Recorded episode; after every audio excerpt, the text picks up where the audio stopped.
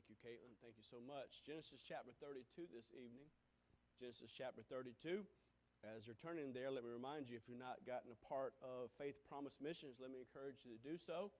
Uh, we have about only $400 left. $400 left before we have uh, made our commitment to those missionaries and also three other missionaries. So I was thinking this afternoon that Faith Promise isn't just for adults, it's for kids too. Why not encourage your kids by having them do chores around the house, which is profitable? Work is profitable. Have them earn a little allowance, get that money, whether it be $5, $10, whatever it may be, and give that towards Faith Promise. Why not start them giving tithes and offerings right now? And they can contribute to eternity. Somebody, well, I'll invest them. I'll give them a debit card. I'll give them some money so they can go out and spend. I promise you, if you give towards missions one of these days, a thousand years from now, you'll be glad you gave to missions. A million years from now, you'll be glad you gave to missions. I could keep on going, but I won't. But you'll always be glad you gave so the gospel of Jesus Christ can go forth.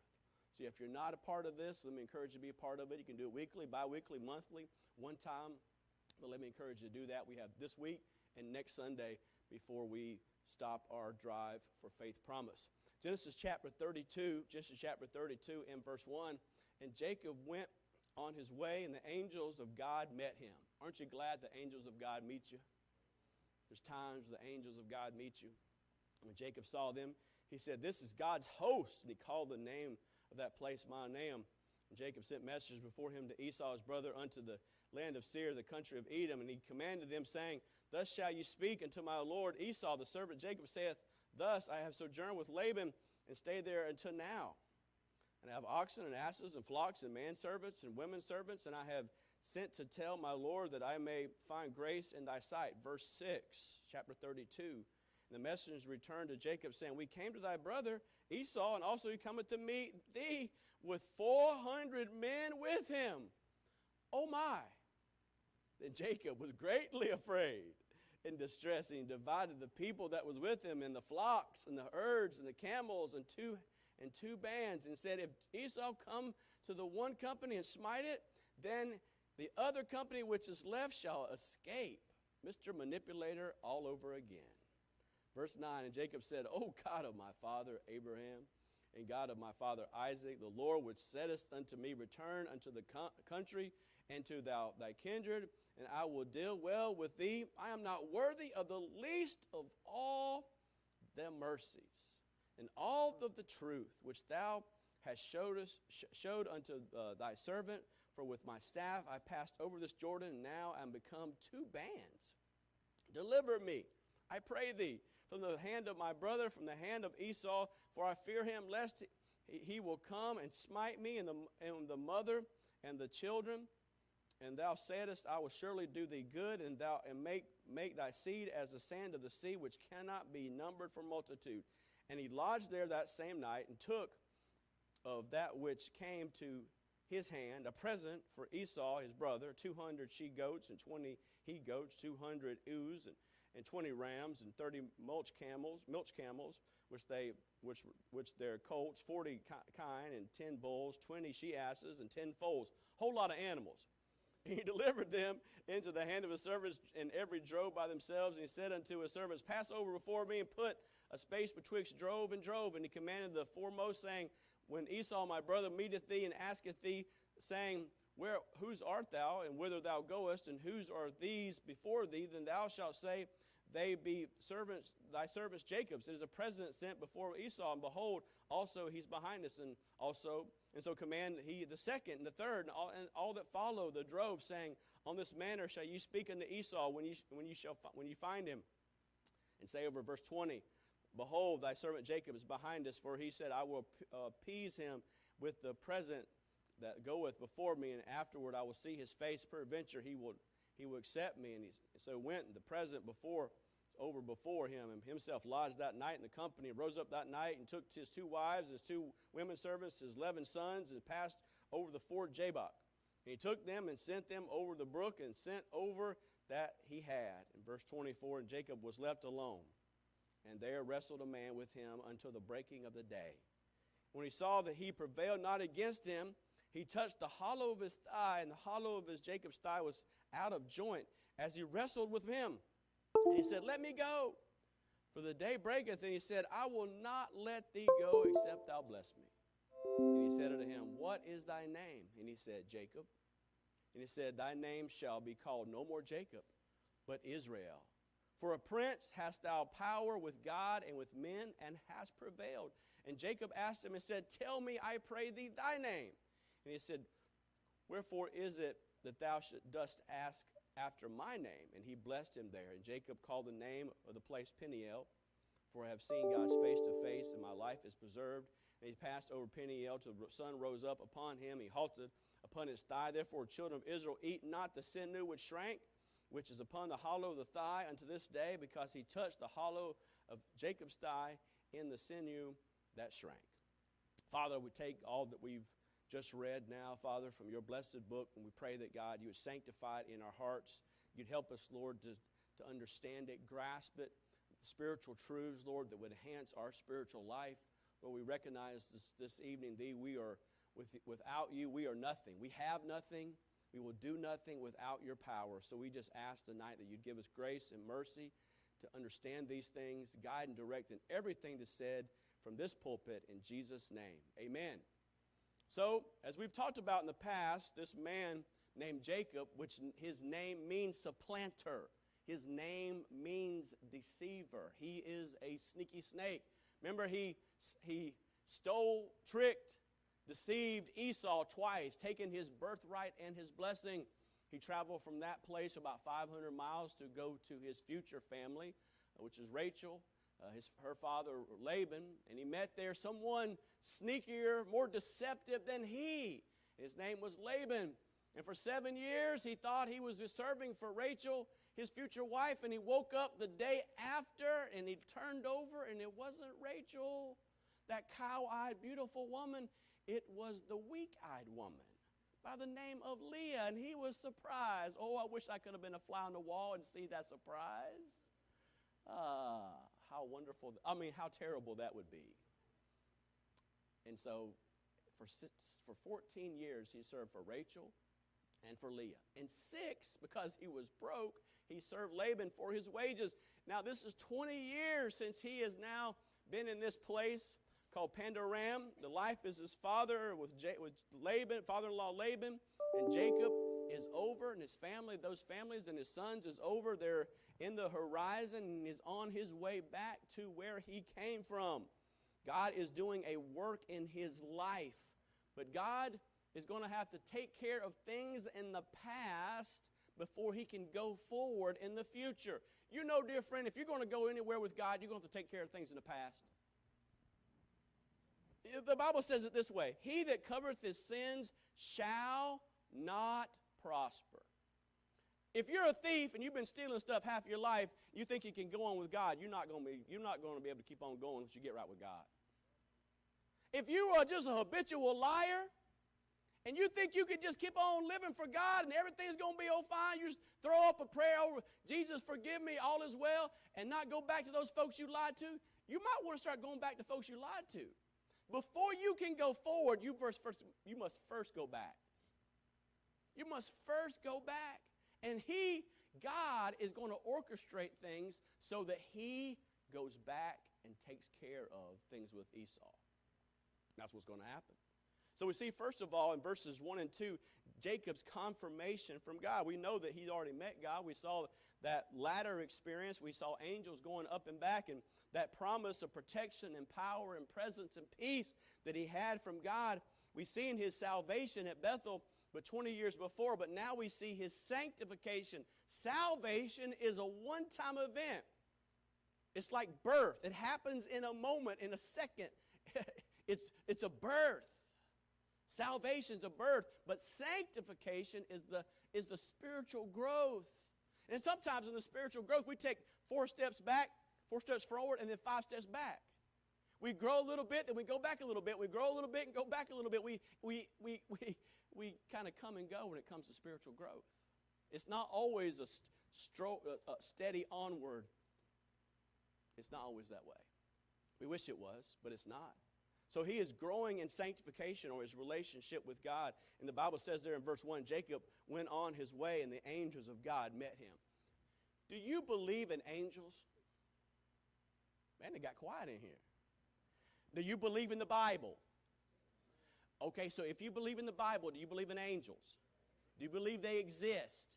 Or is it all just a fairy tale?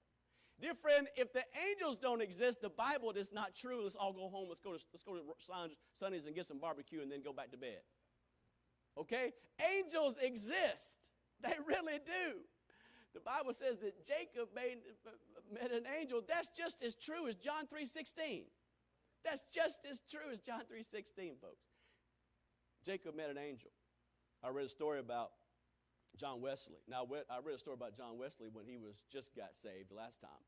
But reading a story about John Wesley, he rode on horseback to evangelize his country for 52 years. I can't imagine riding that Suburban for 52 years.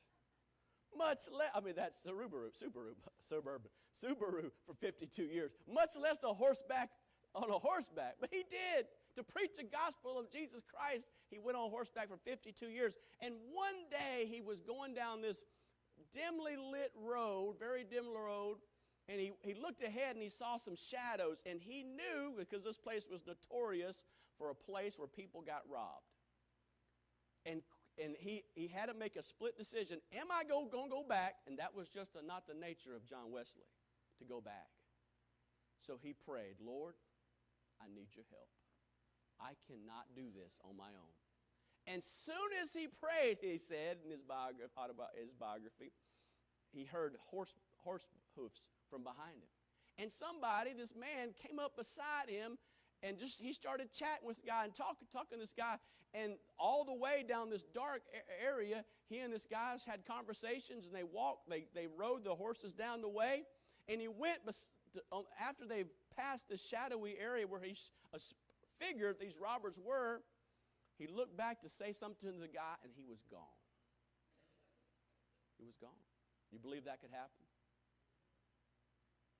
I told this to my Sunday school class here several weeks ago. I'll tell it all to you. First night, first, first day, Florida was playing Utah. It was, remember, it was wet that night, all of you who went. It was wet. It was rainy. I had I parked the cart the car I'm not going to tell you where I parked it, but I parked it a fur piece away from the stadium. Walked all the way in front of the stadium, was right there passing out the, the, the gator tracts. It was wet. I was already tired. I was frustrated because I done drove around about 20 minutes trying to find a place to park. And Brother Eric say, Amen, because he was right there with me trying to find a place to park that first game because there was people, people from Utah, of all places, 10,000 people from Utah came to Gainesville, I guess for vacation. I was frustrated. I was tired. I was wet. And I was trying to give out these gator tracts, and they were, they were cussing me. I mean, the students were cussing me. I was like, well, I can't say it. I wanted to, my flesh wanted to come out, and I was just there doing the best I could. And I looked over to my right, and I saw this gentleman, and he looked at me and he said, They just don't understand, do they? I said, You're right. They just don't understand. I kept on passing out tracts, kept on passing out. And he looked at me again. He said, They just don't understand what you're doing for them, do they? And I said, You're right. I said, What do I do?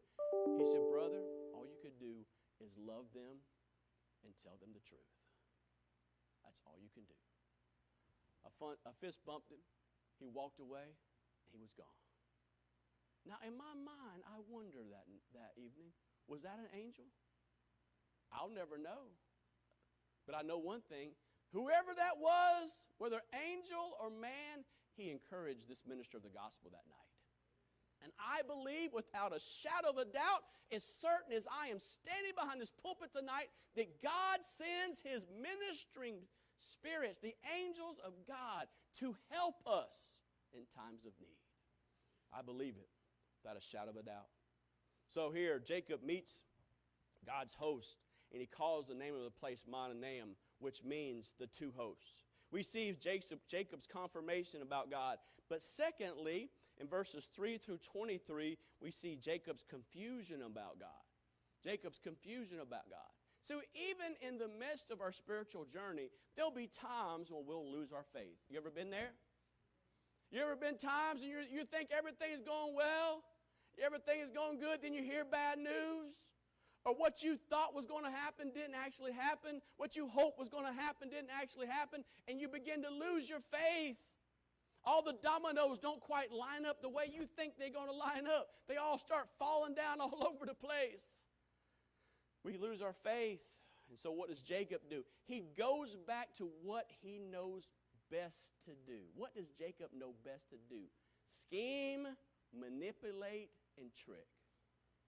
When we lose our faith in God, we go back to who we were. Remember Peter? Peter, who's been with Jesus for three years, is after the resurrection of Jesus Christ. What does Peter do? Go on a preaching rampage? No, the Bible says, Peter said, I go a fishing.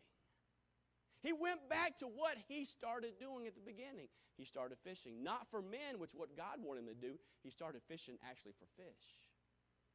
Oftentimes, when we lose faith, we go back to our base nature. First of all, Jacob begins to try to no- negotiate. Look what it says Thy servant Jacob saith, Thus I have sojourned with Laban, I have oxen and asses, flocks and men servants, women servants, and I have sent to tell the Lord that I may find grace in thy sight. He tries negotiation. And oftentimes we do that, don't we? Lord, if you'll just give me money, I promise I will. How many of you have done that? If you were honest, probably all of us have done that. Oh, if you only give me a husband. Oh, if you only give me a wife. Oh, if you only give me children. Oh, if you'd only. We negotiate. We try to negotiate with God. It says in verse 6, It came to thy brother Esau, and also he cometh to meet me with 400 men with him. The last time he'd heard about Esau, the last words he'd heard about Esau was Esau was scheming to kill him. And now he's coming with 400 men, and I'm sure in that old sneaky snake's mind, he's thinking this man, Esau, is coming to take my life, my family's life, my animal's life. He's going to destroy everything that I have. And did he deserve it?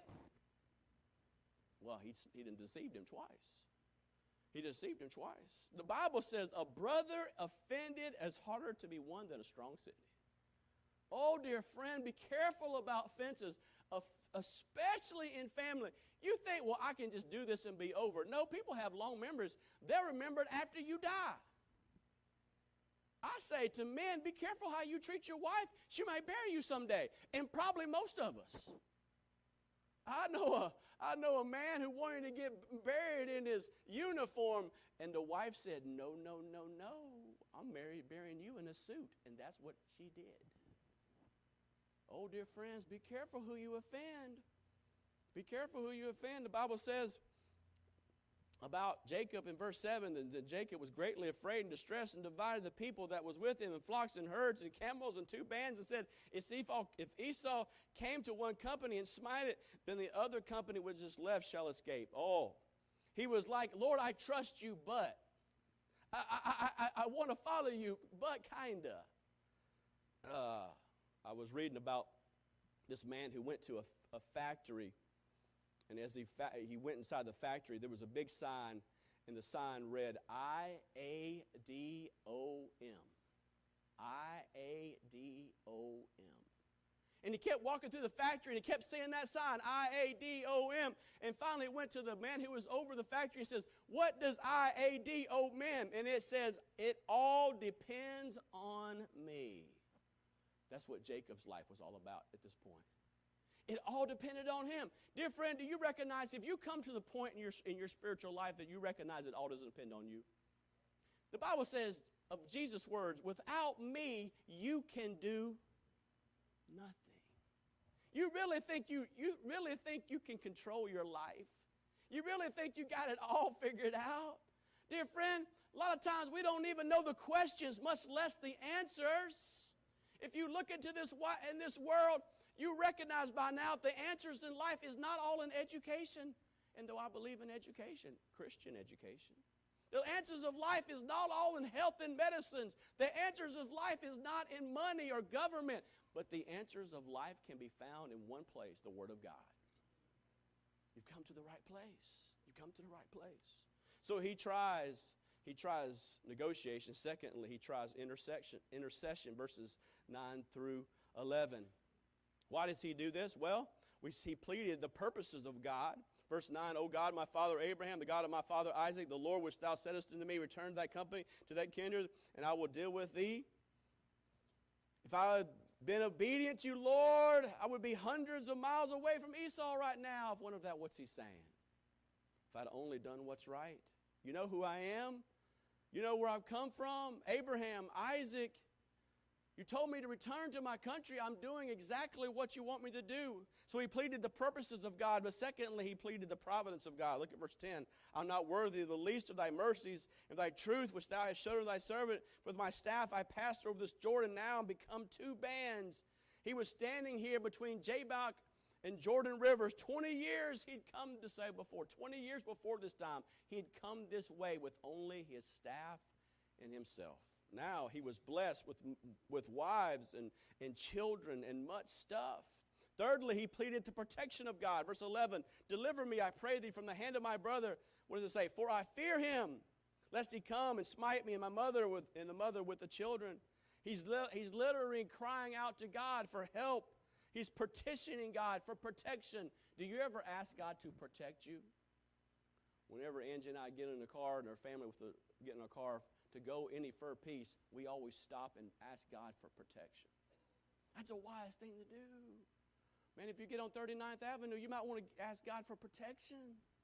You get up on 441 and 75, you might want to ask for protection. Somebody dies on 75 every day. Somebody's dying on 75 every day. Fourth, finally, he pleaded the promises of God. Verse 12, thou says, I will surely do thee good and make thy seed as the sand of the sea. Wow. Wow. Do you, when you pray, do you repeat the promises of God to Him? It's a good thing to do. Lord, you said you're my shepherd. Lord, you said you'll never leave me nor forsake me. You said through your word, I'll never lose my salvation. You, you tell me the promise of your peace with your presence, with your protection. You tell me these things. Dear friend, find the very promises of God and remind Jesus of who, what, what they are. I think God likes to hear his word spoken back to him. And he's doing this, he's doing this too. George Mueller, the great preacher, great man, lover of God and lover of people who had the orphanage, was someone who would all, oftentimes pray the, the, the promises of God back to God, saying, God, you provide for these children that you've given me. You asked me to take care of these children. Now, please provide for these children. A.T. Pierson wrote about him. He said that he was a person who would oftentimes even seemingly argue with God. He said, if we were to argue with God, we were to argue our case with God, not indeed to convince Him, but to convince ourselves of the power of God. But Jacob was still Jacob. He tried next to try to have conciliation. He prepared 200 she goats, 20 he goats, 200 ewes, 20 lambs, 30 camel together with their, with their colts, 40 cows, 10 bulls, 10, 20 she asses, 10 foals, all as a conciliatory present for Esau. Why? To put these things in front of him so that he, it might appease him. So in appeasing Esau, it would not he would not take his life. What is Jacob doing? He's going back to his, he's going back to his nature. Instead of simply trusting God that God's going to take care of him and take care of his brother, the belief is true. He's doing everything within his power to try to make it happen himself. But, dear friend, when you and I get to the end of our hoarded resources, we'll ultimately, hopefully, find out someday that God is enough. That God's Word is enough, that you can actually tr- trust the omnipotent, the one that we spoke about this morning from Mark chapter 12, who's the creator, who forgives us of our sins, who wants to save us, who cares for us. Hopefully, through your life and through the difficulties and trials of your life, you can see His power. You can see His strength. You can see His comfort and help in your life, which helps you get through. I know He's true, but it helps to have experiences in my past to say, He helped me here. God was true. He helped me there. God was true. Along the way, He's always been there. He's never failed me. He's never forsaken me. And, dear friend, I promise you, on the authority of Word of God, He'll never forsake you either. He'll never fail you. We used to sing that song when we were kids. He's able, He's able. I know He's able. I know my Lord is able to carry me through. Amen. He is able. Do you believe it, or are you trying to manipulate the situation? You're trying to fix the situation. Oh, dear friend, and trying to fix it instead of trying to manipulate it and trying to instead of trying to scheme it, how about just give it to God and let Him do it? Just give it over to Him. The Bible says, Cast your burdens on the Lord, and He shall sustain thee. Allow Him to do it. Well, we see the confirmation from God. Secondly, Jacob's confusion about God. But thirdly, this evening, in verses 24 for 32, we see Jacob's confrontation with God. The second spiritual crisis of Jacob's life. Now, at Bethel, he saw the ladder, of the Jabbok, he saw the Lord. At Bethel, he became a believing man. Here, he becomes a broken man. At Bethel, he became a son of God. Here, he becomes a servant of God. He became away from Bethel with a new spring in his step. He comes away from Jabbok with a lasting limp in his walk. At Bethel, he died to sin. At Jabbok, he died to self. First of all, we see that Jacob was very much alone. You know, before God will really get with you, I mean, really, really get with you, you have to get alone. God is not in the noise.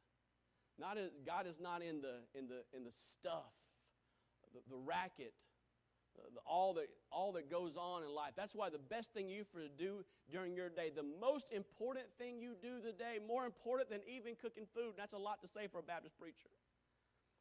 The most important thing you do today is get alone quiet with God. That's more important than anything you'll do in your day, more important than your work, more, more important than helping others. It's just getting alone with God because that's the source of your strength. Jacob would never get it unless he got alone with God. When's the last time you really got alone with God? Has it been a week? Has it been a month? Has it been a year? that you really got quiet. I mean, quiet. Some people are so afraid of, no, of, of quiet, they put on white noise or brown noise or green noise or all types of noises. the world is too noisy. He was alone with God. But yet, in verses 24 and 25, we say he's very much alive.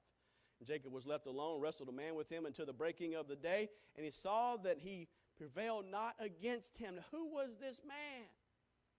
This, this man, Jacob, this old, carnal, stubborn, fighting, self sufficient, unyielding Jacob was very alive and he was battling all night with this man. Who is this man? He was alone, he was alive, and he would be altered.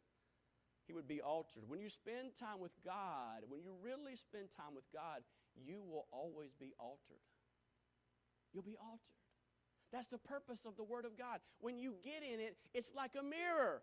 Ladies, you would never leave your house unless you looked in the mirror. Amen? Men, maybe you want to try it too. You look in that mirror to see if I need to change a little something. I would try to change my hair, but it just wasn't work. I've tried, it don't work.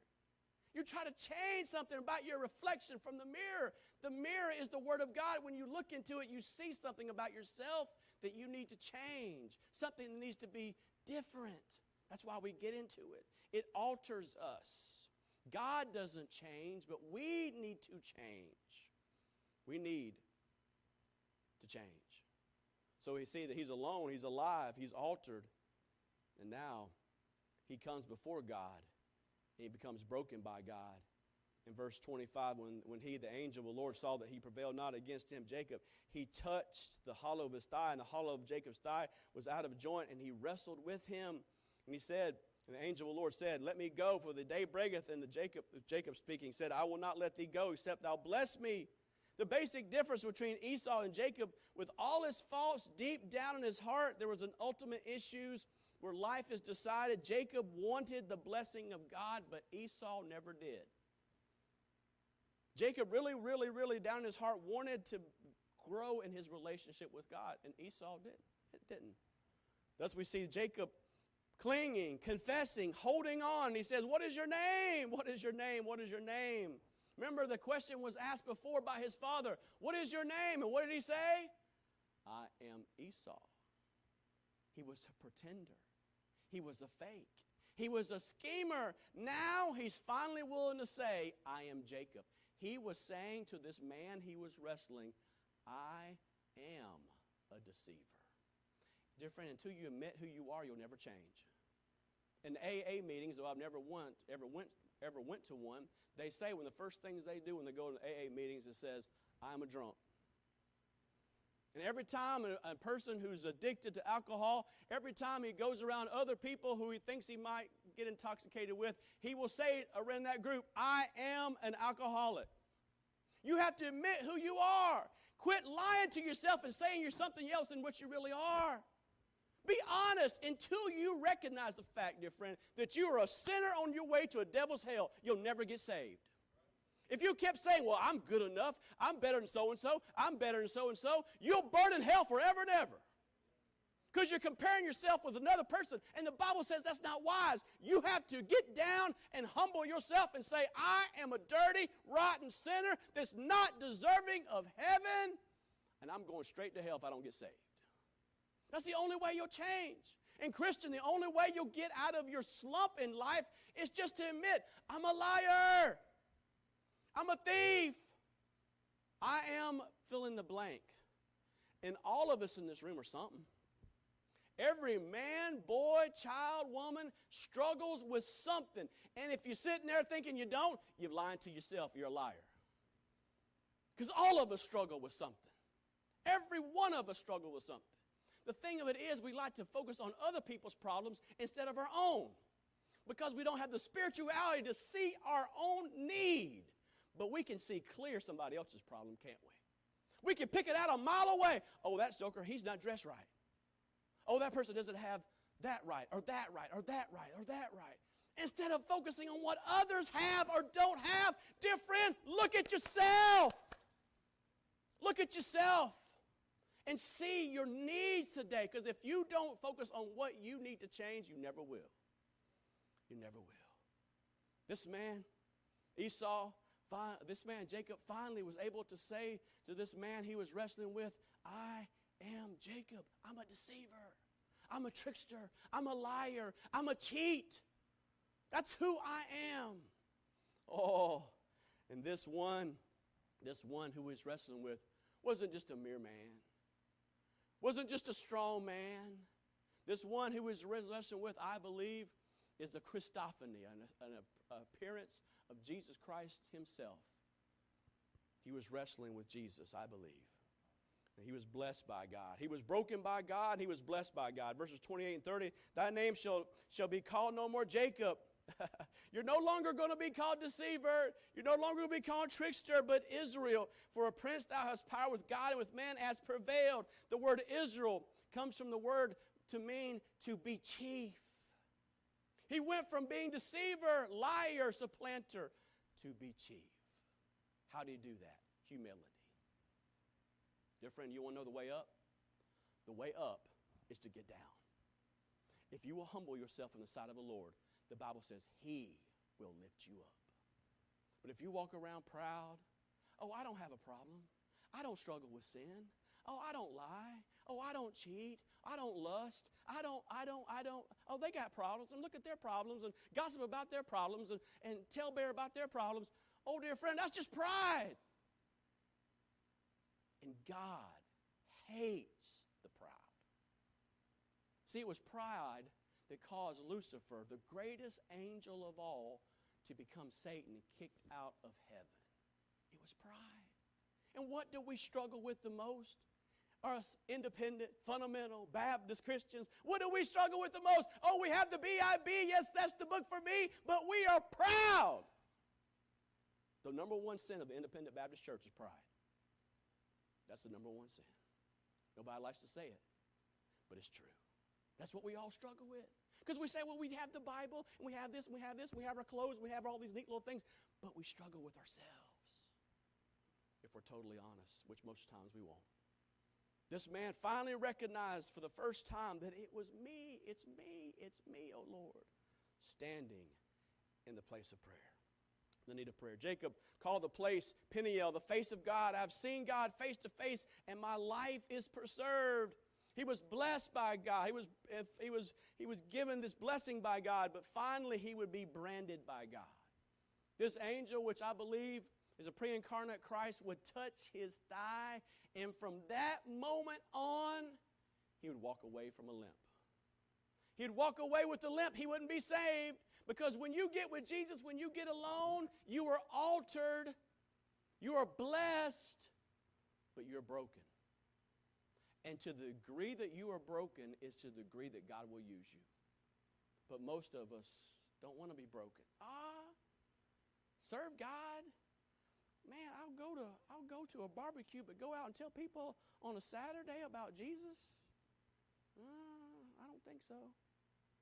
Give a little extra money. Oh, my Starbucks money? I gotta give my Starbucks money for missions? I don't think so. Oh, oh man, he, he, God wants me to maybe be a missionary to tell other people about Jesus, I'm pretty comfortable in Gainesville. Oh, that God would break every one of us. Because you'll never be used of God until you realize the greatest place of blessing is brokenness. Is brokenness. I read about this week a man by the name of Howard Storm. Howard Storm, he was educated in Boston went to school also in California, took a job as a professor at Northern Kentucky University in 1972. He said of himself, I was my own God. Ooh, that's pretty, strong. that's pretty strong. I'm my own God. I was an atheist. I thought lives were short and sweet, and then you'll die, and the whole point of life was to be successful as possible. I was an alpha male. I was totally self absorbed. I considered myself to be a good person because I didn't flagrantly break the law. I didn't rob, I didn't steal, I didn't hurt anybody, but I was my own God. But one day at 38, most of us are a little bit older than 38. At 38, I had a brush of death that changed my life. I was a group of students in Paris, France, and I fell down to the ground. I thought I was going to die. His smaller intestines, intestines erupted and he was going into sepsis. And he lay in the floor begging for medicine because there was a, during the weekend the doctor would not see him. And what many thought would take three hours from the die, hours from the die, he lay there for 10 hours begging God to die. But God had different plans. He finally was able to get a doctor, and they did emergency surgery and allowed him to live. But during the time that he was in of out of consciousness, he believed God gave him a vision of heaven and of hell. The horrors of hell and the sweetness of heaven. And he went back home to America and has asked his wife to get him a Bible, a book on Hinduism, and a, bi- a book on Buddhism. And he read all three books. And after reading the Bible, he knew somebody that went to church and he asked his friend, Would you take me to church? And he went to church and eventually accepted Jesus Christ as his personal Savior. You said that was horrible. Oh, it was horrible. I can't imagine it. But God used this to break him, to get him to the lowest place in his life, where the only place he had to look was up. And God gave him a powerful vision and he trusted Jesus Christ. He went on to seminary. He went on to be a pastor and write books about it. God saved this man. And, dear friend, God used this difficult situation, this wrestling with God, to change Jacob's life forever. What does God need to do in your life to change you? What are some habits, some hobbies that you continually struggle with? What are things that you know in the back of your mind you've got to stop doing? that you keep saying to your spouse or to your friend or, or to your son or to your daughter, I got to stop, but you keep on doing that same thing. What's it going to take for you finally to stop that, whatever it is, fill in the blank? What's it going to take? What's it going to take? I was a freshman at Northland Baptist Bible College. I'm from Greenville, South Carolina. Northland Baptist Bible College is an hour and a half above Green Bay, Wisconsin. It was a little bit cold for the southern boy. I went up there, didn't know a whole lot about the Bible, just know God called me to Bible college. Enjoyed it immensely my freshman year. And I just soaked it all up, man. It was just learning the Bible for me was just like adding water to a sponge. I just soaked it up, soaked it up, soaked it up, soaked it up, soaked it up, loved it. And throughout the course of the year, I got to do some more things. I got a job on campus. I met a man that I didn't really know very well that was actually from Greenville, South Carolina. Got to talk to him, got to know him. He had connections with the Academy of Arts. I had connections with the Academy of Arts. Got to, he got to be my mentor, got to fellowship with him. I got promoted to a chaplain. I got to be promoted to these different things. And my sophomore year looked great. I was going to have all these positions of, of, uh, of responsibility. I, I was going to have the, the, these things I was going to do. I had, uh, I had some money that was saved that was going to go towards my, my sophomore year, and everything looked right. I got, I got elected to be a part of a traveling team. But in the midst of the summer, in the midst of my pride, I broke a rule on the team. I broke a rule. Got back to campus that next year, sophomore year. Les Ollila, who was the president of the college, he preached on the passage in Scripture. And I don't even know what passage of Scripture was, but basically, the, the sense of it was don't come into college your sophomore year or whatever year it was with baggage. Come in, come in clean. Come in clean. And I knew that I had broken this rule. Nobody knew really, but just a few individuals, and they weren't going to say anything. And I went up and I said, I, I ain't right with God. I ain't right with God. And uh, they stripped all the titles away. They took away my scholarship. Should have kicked me out of school, but they didn't. But you know what? I look back at that and I said, that was the best thing that ever happened to me. Because if that didn't happen to me in 1992, Marty Moon went behind this pulpit today. Because sometimes God has to break you to use you. Are you willing to be broken? Oh, preacher, if it's worth it. It's worth it. May God break each one of us in His time and in His way so that we will see Jesus. Jesus. Father, we thank you, God, for your goodness and your grace. Thank you for your mercy. Thank you for loving us. I pray, God, that you would help us to see you through our brokenness, through the pain, through the struggle, through the difficulty. Lord, to give up on the life of deception and scheming and uh, oh, so many areas, trickery. But to be honest and forthright and transparent with you, oh God, is there any wicked way in me that needs to change?